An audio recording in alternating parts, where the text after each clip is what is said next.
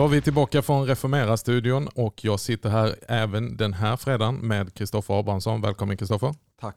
Vi pratar om kyrkosyn och det kan ju låta föga inspirerande men det är väldigt centralt och det är någonting som vi vill lyfta. Synen på kyrkan som Kristi kropp, platsen där Kristus verkar, talar och skänker sina gåvor. Gemenskapen, folket som han har format och håller på att forma.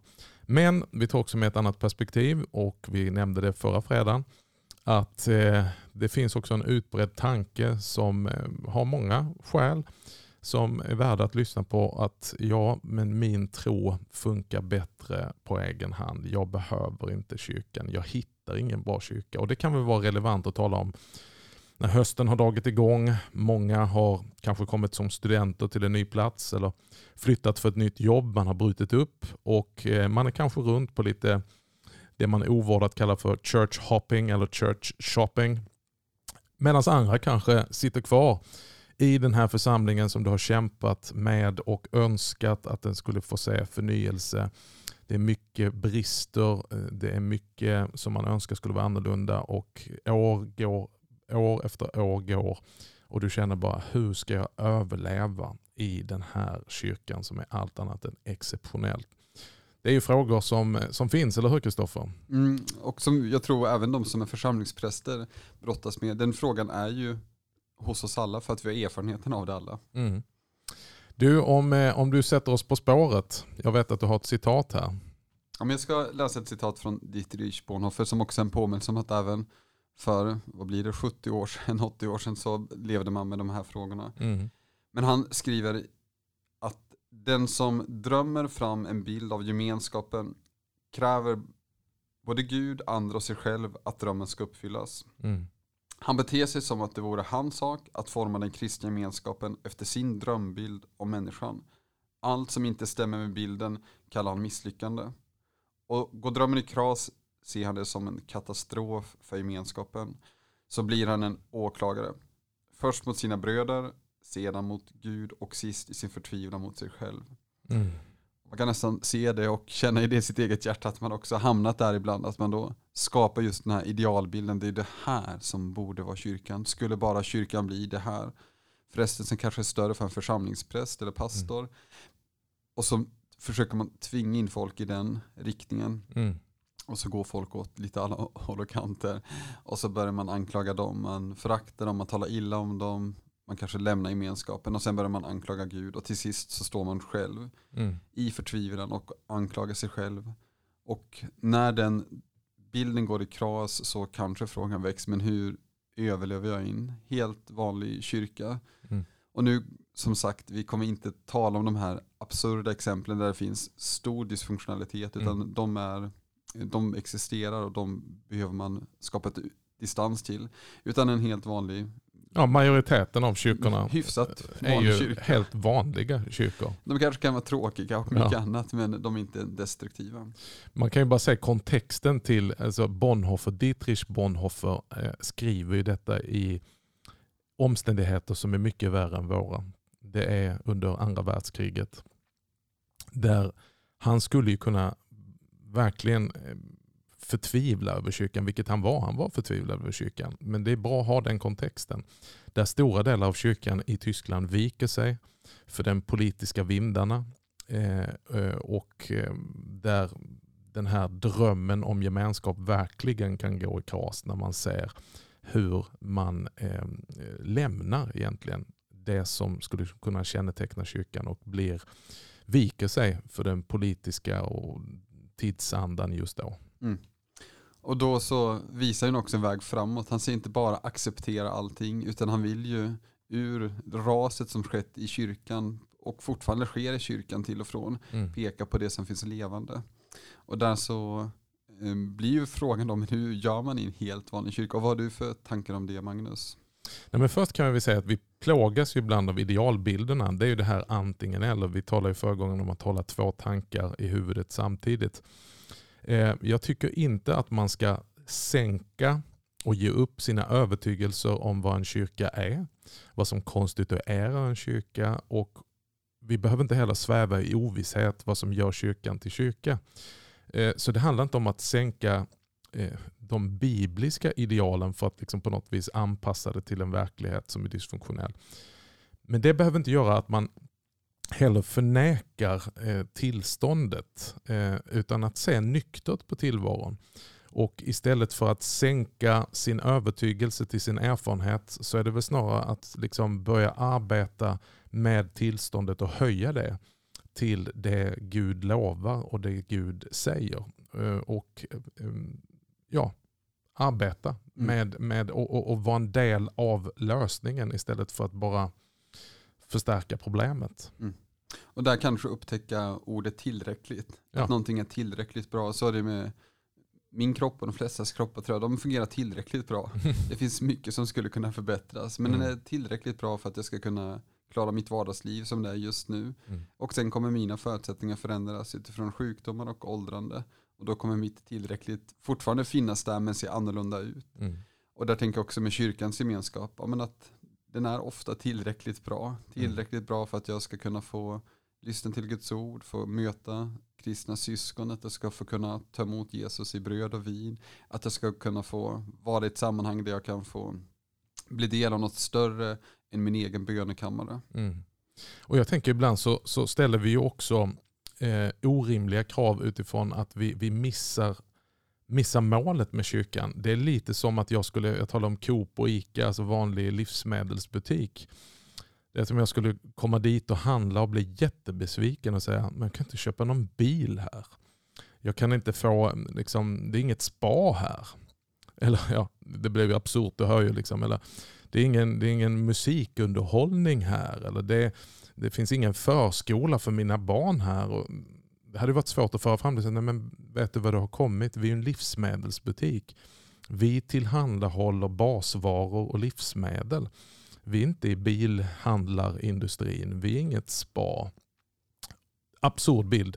Men ibland tänker jag också att det vi, när vi kallar kyrkan så ja, men den är dålig, den är tråkig.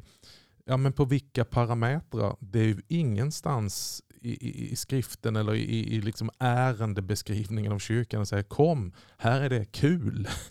Alltså just rolig och tråkig är två stycken parametrar som inte passar in i kyrkan. Mm.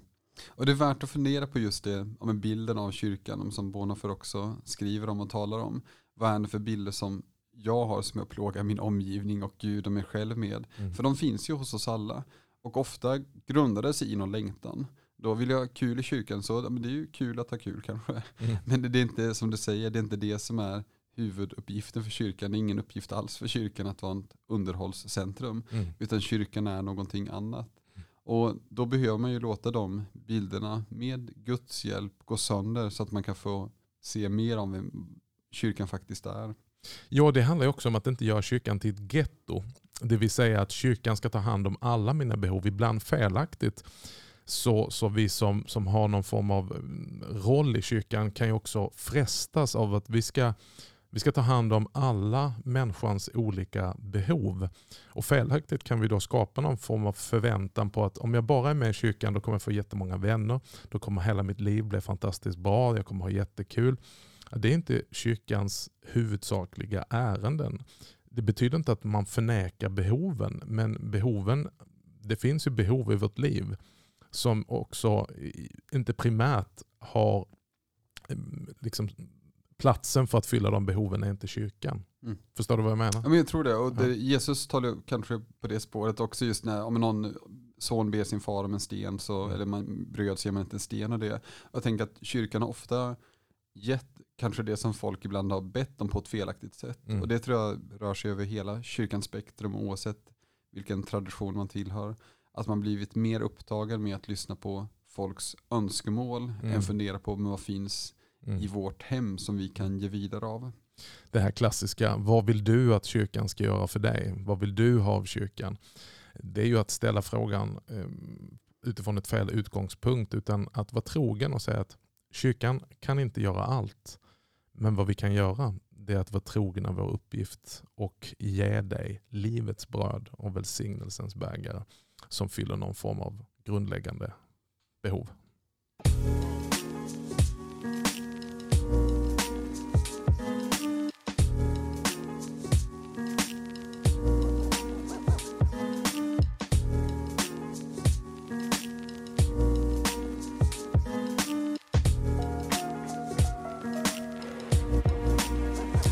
Ja, Kristoffer, om man då går in på eh, den här frågan, hur överlever jag en helt vanlig församling? Så har du lite tankar som vi ska diskutera kring. Men det första är nog egentligen att överlåta sig till gemenskapen. För att jag ska kunna vara i en faktisk gemenskap. Och där tänker jag, som vi varit inne på på olika sätt, just det här med att vi ibland så vill vi fly undan för att det börjar skava lite eller någonting annat. Men vi missar så mycket av mognad och växt om vi blir andliga flanörer som bara går omkring och shoppar det som är till hjälp för vår, vår vårt eget självförverkligande. Mm. Eh, en andlig turist kanske ser mer, men jag tror kommer mogna mindre. Mm. Och där tänker jag att första steget är att bestämma sig, ja men det är den här gemenskapen som jag tillhör. Mm. Och det finns något vackert med att tänka att kyrkan är liksom global och utspridd över hela jorden. Men det är också en lokal gemenskap som jag tror att vi främst tillhör. Mm. Eh, jag känner tillhörighet med kristna över hela jorden. Jag kan mm. tycka att det är underbart om man träffar folk som är från andra länder, att man på kort stund kan känna att det här är ändå ett syskon till mig. Mm. Men trots det så är det en gemenskap som jag tillhör. Och för mig är det just nu Lötenkyrkan. Mm. Och även om jag firar gudstjänst på andra platser under sommaren eller om jag är bortrest mm. så är det Lötenkyrkan som är mitt hem just nu. Mm. Och alla som i somras har varit ute på semester och turistat kan vi känna igen den bilden att man kan åka till platser, det är en rikedom att besöka och vara turist, vara iväg på semester och se någonting annat, bli inspirerad av miljön. Men jag tror att alla också har känt att hur underbart det än är på den platsen så känner man ja, fast det här är inte var jag hör hemma. Eh, det här är uppfriskande. Det, det, det, jag får vila, jag får intryck. Men någonstans så börjar man också längta hem där jag faktiskt tillhör, där jag har mina rötter. Komma tillbaka till rutinerna, kanske till och med komma tillbaka till den grå, tråkiga, men helt underbara vardagen. Mm. Och för vissa är ju hösten en enda lång tråkig vardag. Och det är ju en återgång till det vardagliga. Ja. Men stor del av det kristna livet är ju på samma sätt, det är vardagligt. Och det är vardagen som vi möter Gud. Mm. Det är underbart med de starka Guds uppenbarelserna. Det är en nåd. Vi kanske har en handfull sådana under vårt liv. Mm. Men de går inte att jaga runt efter. Mm. Utan det är i vardagen Gud möter oss. Det är mm. när vi med våra fiskenät som Gud möter oss. Mm. Det är i det vardagliga jobbet, i den vardagliga tjänsten, i den vardagliga gemenskapen. Det är där som vi möter Gud. Och då måste vi också överlåta oss till den mm. och inse att om jag står kvar här, då kommer mina ögon också öppnas upp än mer för Guds närvaro i det här. Mm. Om jag bara springer omkring så kommer jag inte öva upp förmågan att se var Gud finns närvarande. Mm. Utan det är som Benediktus talar om i en klosterregel för 1500 år sedan skrevs den, att genom stabilitas, mm. genom att stå kvar, mm det är där som du lär dig någonting. Mm. Att ha en återkommande plats som man bara återkommer till hela tiden, där är jag rotad. Och jag tänker det här är inte rocket science, det här gäller ju om någon har sett Wimbledon-turneringen eller andra stora idrottsevenemang och det är någon som har tagit världsrekord eller vunnit VM-guld så är det ett stort ögonblick. Men varje eh, ärlig idrottsman säger att ja, det här är en stor dag men majoriteten av min idrottskarriär handlar om att bara gå upp och gå till träningen regniga, tråkiga dagar. De här klassiska 10 000 timmarna alltså som har med överlåtelse att göra. Mm. Själv hade vi det stora eh, firandet eh, där jag och min hustru firade att vi har nu varit gifta i 30 år för ett tag sedan. Och eh, det var ju många som åh vad stort och så vidare. Ja det var jättestort och, och det är verkligen att fira. Men det som har byggt den dagen det är inte bara fest och glamour om själva 30-årsfirandet. Utan det är ju väldigt mycket överlåtelse i vardagen. Det är väldigt mycket måndagar, väldigt mycket Det är ett par tusentals dagar som passerar innan man når de där 30 åren. Exakt. Och också som Benediktus talar om, att just stanna i din klostercell, den kommer lära dig allt. Ja. Och så tänker jag att det kan gälla äktenskap och kyrkan och många andra platser. att eh, inse att så här, jag menar, om jag springer omkring så kanske, som sagt, jag ser mer och upptäcker mm. mer, men jag lär mig mindre. Mm. Och det finns något värt att fundera på den formuleringen just. Och också något att lära av de som har haft förmågan till stabilitet, alltså stabilitas, att bli kvar på sin plats. Mm. Och Bibeln återkommer också till det, bli stilla. Mm. Bli stilla och besinna att jag är Gud. Inte mm. spring runt och upptäck att jag är Gud. Mm. Utan det är i stillheten och i stabiliteten som vi upptäcker mer av vem Gud är. Och också mer av vem kyrkan är. Jesus talar om sädeskornets lag. Där han talar om att ett sädeskorn för att växa måste grävas ner i marken och dö för att sen uppstå och bära frukt. Och det skulle vara jobbigt om man hela tiden en gång i veckan grävde upp det och sa vad händer, vad händer? Ja, då har det ju förstört hela tillväxtprocessen. Utan ja, överlåtelse. Vi ska gå vidare. Du har en annan punkt. Ja, men, och det är ju på det här med när någonting börjar växa, att man inte ska bryta det lilla som faktiskt finns. Jesus säger det att eh, eller en Messias-profetia finns i Jesaja om att det knäckta strået bryter de Messias inte av och den tynande lågan släcker han inte. Mm. Och jag tänker att vi tenderar ofta att leva på ett omvänt sätt. Vi vill bara hitta det stora, det starka.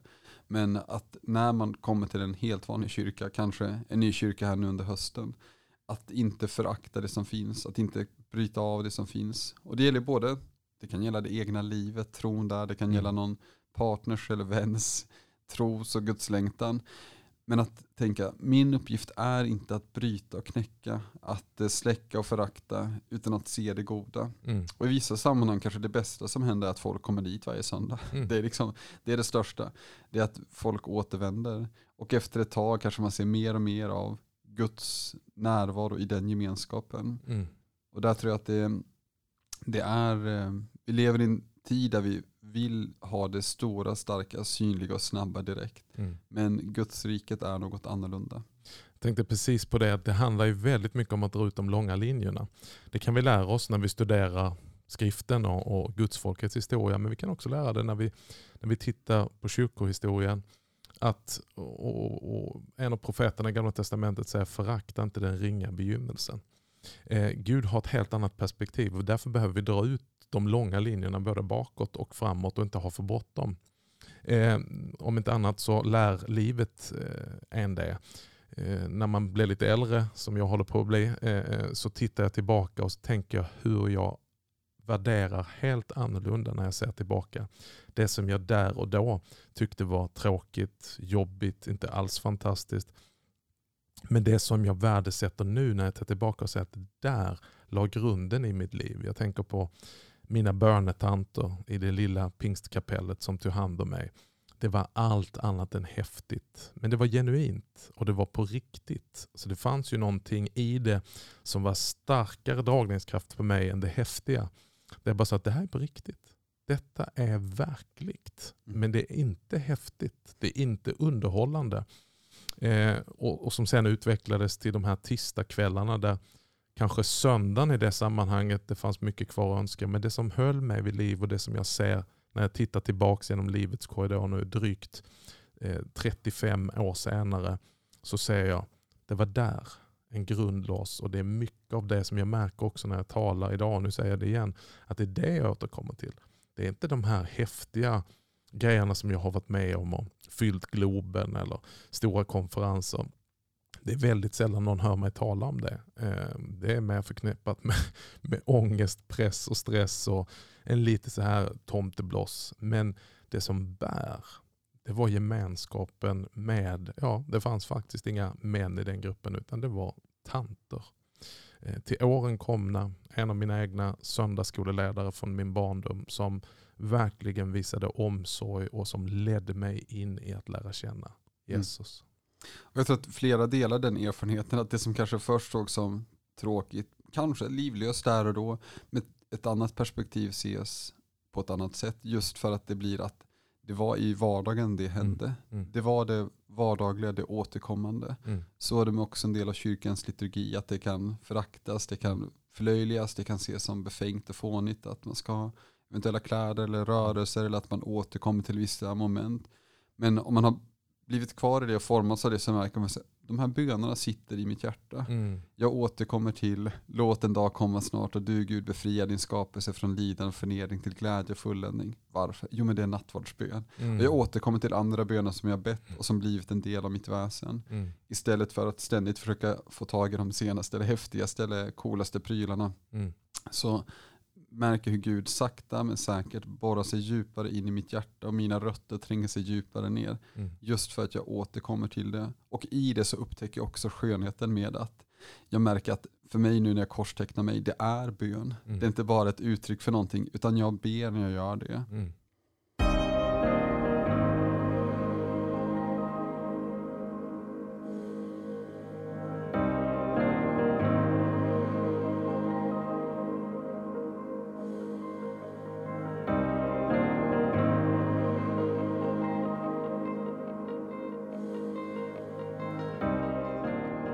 Kristoffer, den tredje punkt som du har förberett här är tala sant om verkligheten. Ja men det är ju, vi återkommer till det jämt med att kyrkan, ja men Jesus identifierar sig med kyrkan men är inte identisk för det är fullt med brister. Och då måste man kunna tala klarspråk med. Ofta gör vi det på ett sätt som mer handlar om att kleta saker på de som finns i vår omgivning. Mm. Det finns ju allt för många IOR-grupper i kyrkan där ofta kanske då präster och pastorer möts och bara beklagar sig över kyrkans utveckling och hemgruppsledare gör det och andra. Man samlas på kyrkfikat och talar om utspel från alla möjliga biskopar eller pastorer eller vad det nu kan vara. Mm. Och det är ju inte till hjälp tror jag, det blir bara mm. att man gräver sig in i bitterhetens djupa diken. Mm. Men att faktiskt hitta de sammanhang där man kan tala sant om verkligheten. För en kristen är det ju givetvis den egna bönekammaren där jag helt osensurerat kan beklaga mig över präster och pastorer, över kyrkans utveckling, över uttal som har sagts och allt möjligt. Men att försöka tala sant om både då de strån som jag ser växa upp men också mm. av det som faktiskt tynger mig och som gör ont i mötet med kyrkan som gemenskap. Mm. Jag tänker också på Jesus när han vandrade här i fysisk kropp på jorden. Vi läser om honom i evangelierna. Det fanns också människor som blev besvikna. Alltså deras förväntningar möttes inte av Jesus. Det står att Jesus på ett ställe, han smet iväg när en stor folkskara stod där och var jublande glad och hade sett han göra ett bröd under. Och så står det för att han visste att de ville göra honom till kung. Och inte kung då som vi kallar Jesus konungarnas konung utan kung på ett jordiskt sätt. De ville alltså få Jesus att bli någon han inte var. Och då blev de besvikna. Så besvikna på det Jesus sa och det han gjorde anspråk på att de till slut ropade korsfäst honom. Mm. Alltså det här är ingenting att ha, det här vill vi inte ha. Och ibland tänker jag också att den här besvikelsen som vi behöver sätta ord på, det är ibland att sätta ord på våra egna felaktiga förväntningar. För att precis som Kristus kom i en kropp, vandrade omkring, så har vi talat om att kyrkan är Kristi kropp. Och ibland så kommer vi med felaktiga förväntningar på hur kyrkan ska vara, vad kyrkan ska göra för mig. Och då får vi besvikelse.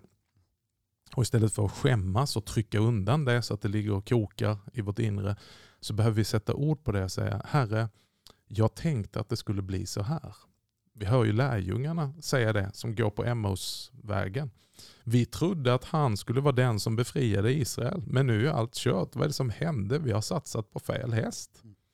Och ibland så hör jag det också. Ja, men jag trodde ju att när jag gick med i kyrkan så skulle livet bli så fantastiskt. Och det ena med det tredje och det fjärde. Jag skulle få ett socialt stort nätverk av människor och så vidare. Inte sagt att det inte kan hända. Men att vi inte kommer till kyrkan med felaktiga förväntningar. Utan de dyker upp. Och att våga tala sant inför Gud med dem och säga Hjälp mig Herre att kalibrera min förväntan på kyrkan och på dig utifrån ett rätt perspektiv. Mm. Thomas Martin har ju sagt att vår bild av Gud säger mer om oss än om Gud.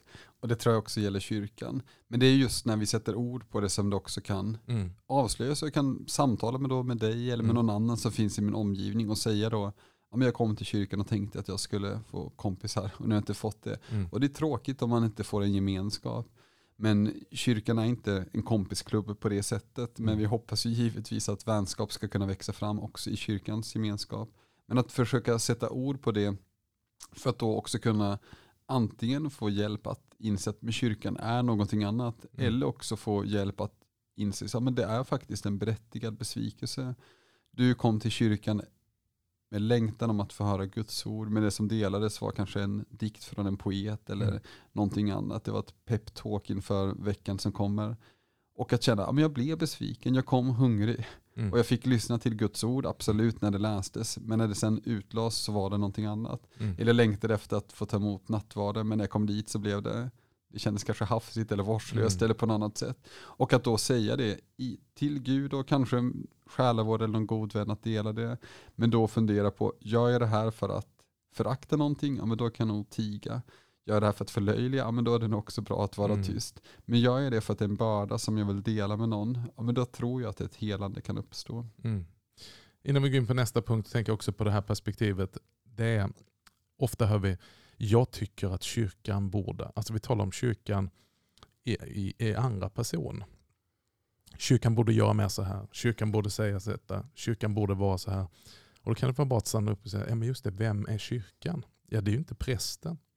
eller pastorn eller styrelsen, även om de har någon form av formell makt. Eh, utan kyrkan är ju vi. Det är jag, jag är en del av kyrkan. Så att jag kan bli en del av lösningen istället för att ställa mig i kören som föraktar och som talar ner. Den fjärde punkten du har, se Guds avbild i din nästa. Ja, vi har ju svårt, det kan ta ett helt liv att upptäcka gudslikheten i somliga som finns i vår omgivning. Men det tänker jag är en bön när man då, nu under hösten kanske då, väljer att engagera sig i en kyrka och bli del av den. Eller om man har varit del av den väldigt lång tid, att faktiskt be Gud om hjälp att se Guds mm. avbild i min nästa. Vi tenderar att göra folk till fiender, men Gud vill att vi ska be också för dem. Mm. Och där kanske bönen inte alltid handlar om att Gud ska ändra dig, mm. utan att Gud ska ändra mig och sättet som jag ser på dig. Mm. Självklart är det en bonus som Gud också samtidigt arbetar på dig och att du är öppen för det. Men att mer komma med den bönen, men Gud hur kan jag se på den här eller den här personen mm. med dina ögon? Hur kan jag se gudslikheten i dem också? Mm. Ja, väldigt, väldigt, väldigt viktigt. Um, och vad ska man säga, att Gud, ibland så tänker vi så här, vi har ju i vår kyrka tydliga sakrament. Ordet, bordet, dopet. Men det man skulle kunna kalla för ett ehm, typ av sakrament, det är ju vänskapens sakrament som man gör i vissa traditioner.